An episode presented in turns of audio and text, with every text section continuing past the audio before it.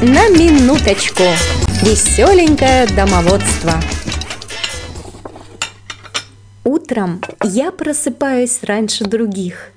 Я тихонько пробираюсь на кухню и начинаю готовить завтрак. Через пару минут моя кухня наполняется ароматами доброго, вкусного, сладкого, свежего утра.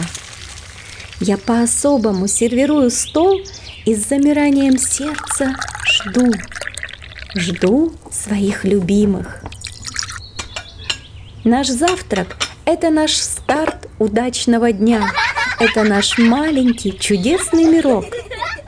Как вкусно, как хорошо, как уютно в нашем доме с самого утра.